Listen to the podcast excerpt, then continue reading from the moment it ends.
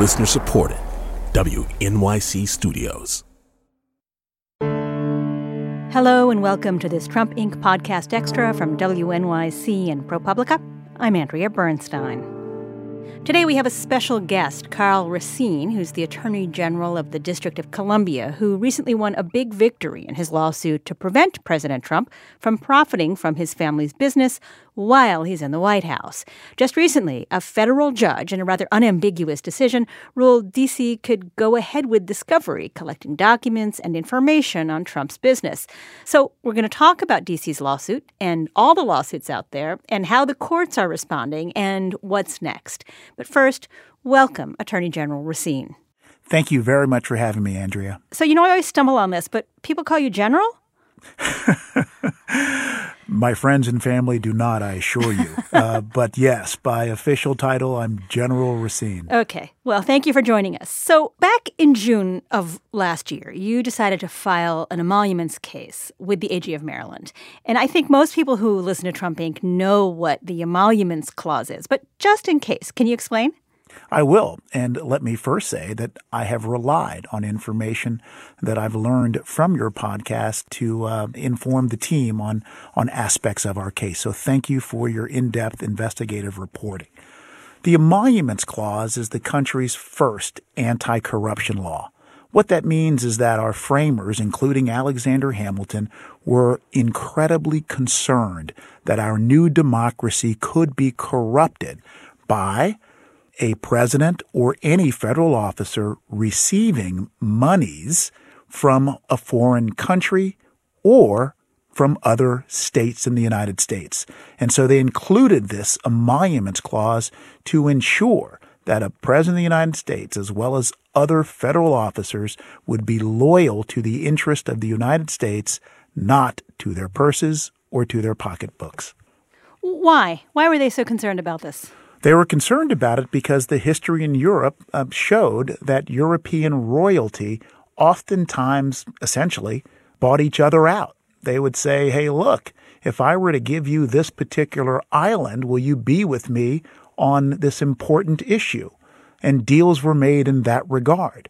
And so our founders were focused on having checks and balances and protections against things like corruption. So, if I'm not mistaken, between the 1700s and now, there is not case law on this. Is that right? That's exactly right. Our case is before a federal district judge in Greenbelt, Maryland, uh, Judge Messitte. and Judge Messitte's opinion uh, was the first opinion rendered by a federal district judge. And I think the point is really important. Why has there never been a federal judicial opinion on the emoluments clause? The answer simply is that every prior president followed the rules.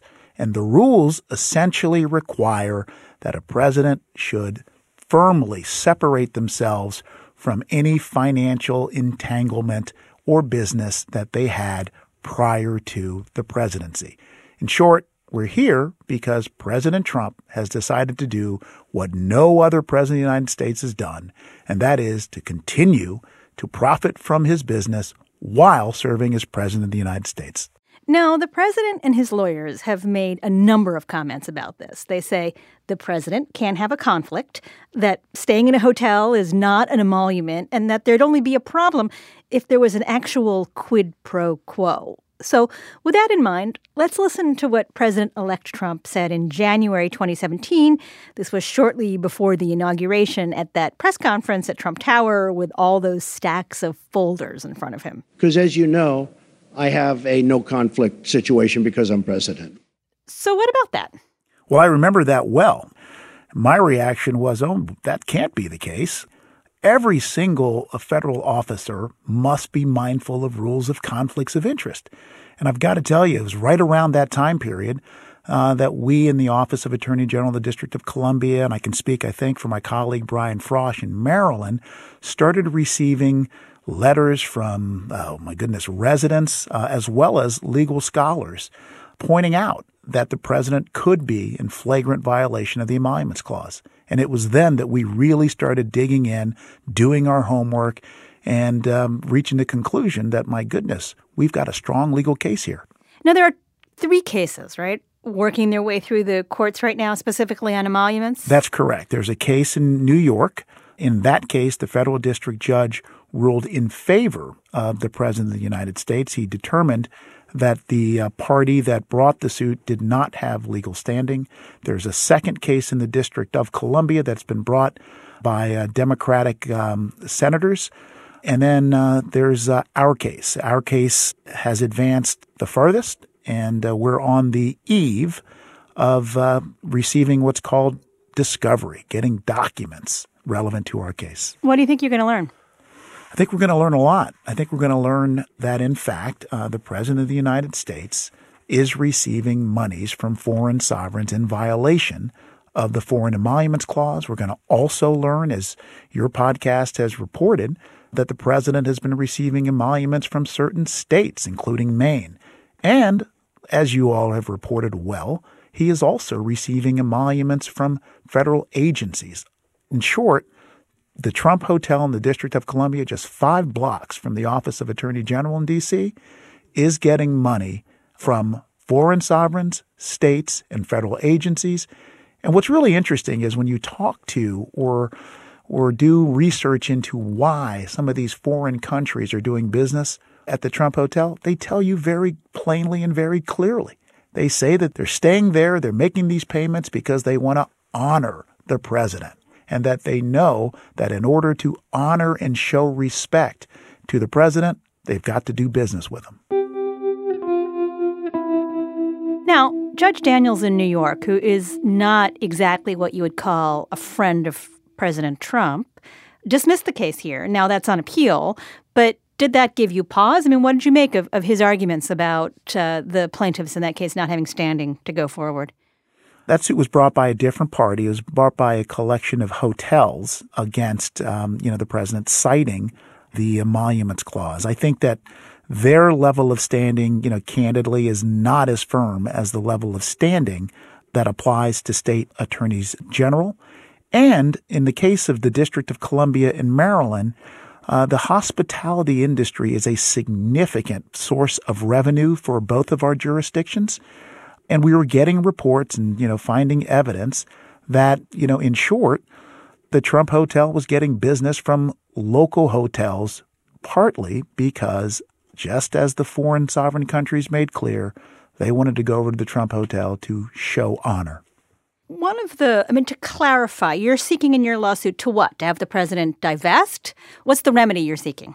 The first remedy we're seeking is a declaratory judgment from a federal court that firmly and uh, concisely finds that the president has been violating the Constitution's emoluments clause. Second, we want the court to effectuate that which the president has not, which is put in place a clear dividing line uh, whereby the president will not receive any monies during the time that he's president from any of the hotels that he has here in the District of Columbia. I want to play you a couple of clips of various Trump and or other representatives of the president and some arguments they've made. So the first one that I'm going to play is from Sheri Dillon, who is his personal attorney, and she was at that press conference that we were talking about. This is what she said. No one would have thought when the Constitution was written that paying your hotel bill was an emolument. Instead, it would have been thought of as a value for value exchange, not a gift, not a title, and not an emolument. So she directly confronts the issue of the emoluments clause. And she says, look, they're paying a hotel bill. This is not really a gift. Yeah. So, really, what she's saying is that the President of the United States should be able to engage in commerce. Uh, and because he's providing service, hey, it's not a violation of the Constitution. Uh, wrong is what uh, the judge in Maryland said. The judge in Maryland, quite correctly, in our view, found that any gain, any money going into the pocket of the President of the United States, notwithstanding the provision of services, is an unlawful gain under the Emoluments Clause. Here's another argument that you could hear in your case. So, a judge brought this up during the appeal of the New York case that got dismissed. And he said, How can you really solve this problem? Wouldn't people who want to curry favor with the president still use the hotels and still use the restaurants. so that they could tell him they were doing it and, and they or, or because they liked the brand or because they liked the service or because they wanted to confer financial enrichment on the family. That is a question, right? That his family's still going to run the hotels no matter what. And based on the behavior of foreign leaders, is it any reason to think that they wouldn't still patronize the Trump hotels in order to curry favor with the president, even if he wasn't personally profiting? Clever argument, uh, has some common sense logic to it, but that's not the question presented. The Constitution says that any federal officer, including the President of the United States, shall not receive any gain from foreign countries. And again, I go back to the history of the United States. We're here talking about this only because Donald Trump would not do what every other president who had a business, including Jimmy Carter. You remember the peanut farm days? Oh, I do. he had to give up that peanut farm. And once he gave it up and uh, entered into a for real blind trust, guess what happened? Months after he did that, uh, the Republican Congress uh, launched an investigation as to whether President Carter was receiving emoluments. What happened with that investigation? Uh, it went nowhere in regards to the President of the United States. It did uncover some misdeeds by his uh, colorful brother, Billy. I wanted to play another argument for you from that same emoluments lawsuit in New York. This is the Justice Department lawyer arguing on the president's behalf during the appeal. All I would want to suggest is it's not so clear that it is an unalloyed benefit. The president I don't think it's surprise to say, is a very polarizing person. And just as there might be some people who might be in, in, interested in going to the president's establishments because he has a financial interest, so too there might be people who are, are disincentivized. So basically, he's saying some people want to help Trump's family business, some want to hurt it. In the end, it balances out. Yeah, and, and this is where the Constitution uh, matters more than anything else. It, why are we debating whether the president is making money or losing money because he is a controversial figure?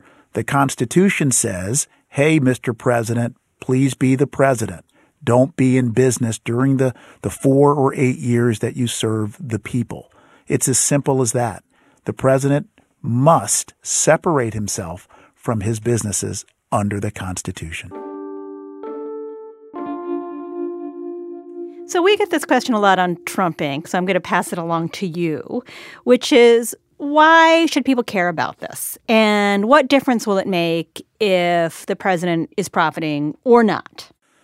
Look, uh, those are, I think, fair questions. Um, let me give you an example. And the example does not relate to the Trump Hotel in Washington, but I think the example will nonetheless be relevant.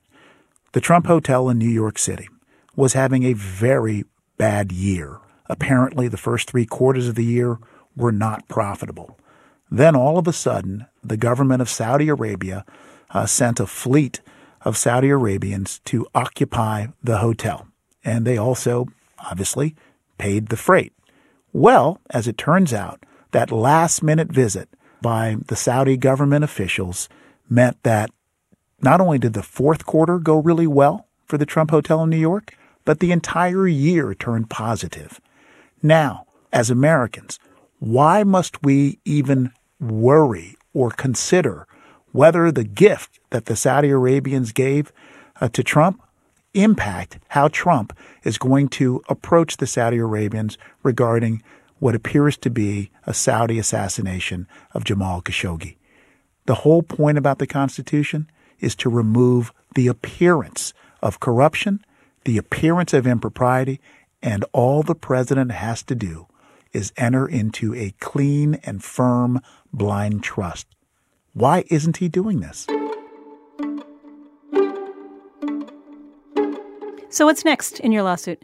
Well, what's next is uh, discovery. Um, you know, we've made an allegation. And that happens regardless? They can't appeal that? It's a good question. Uh, the most recent decision uh, that the court made was that discovery should proceed and that the president cannot appeal the judge's rulings until the case is over.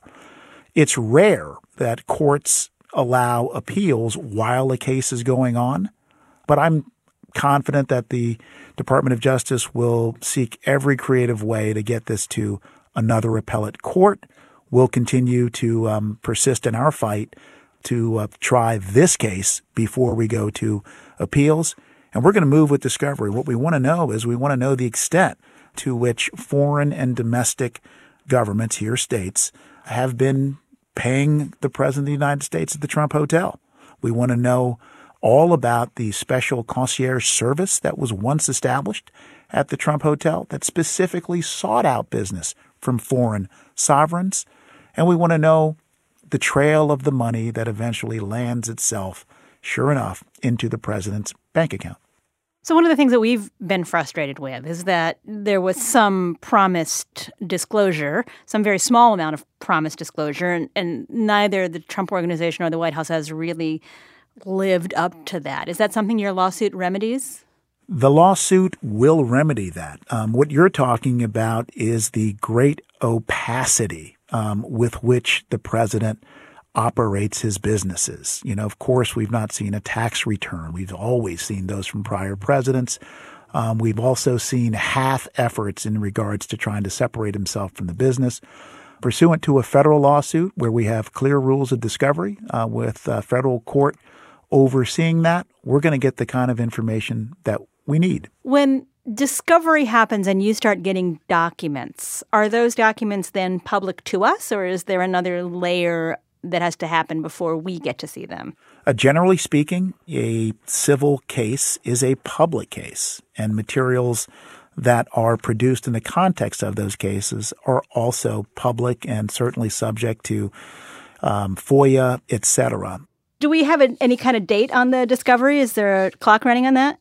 The clock is running for us to produce a schedule to the court, and sure enough, we're to uh, propose a discovery schedule on or before Thanksgiving Day. Well, thank you very much. General Karl Racine is the Attorney General of the District of Columbia and is pursuing an emoluments case there, recently received a favorable decision. Thanks so much for talking to us today on Trump Inc. Thank you very much, Andrea.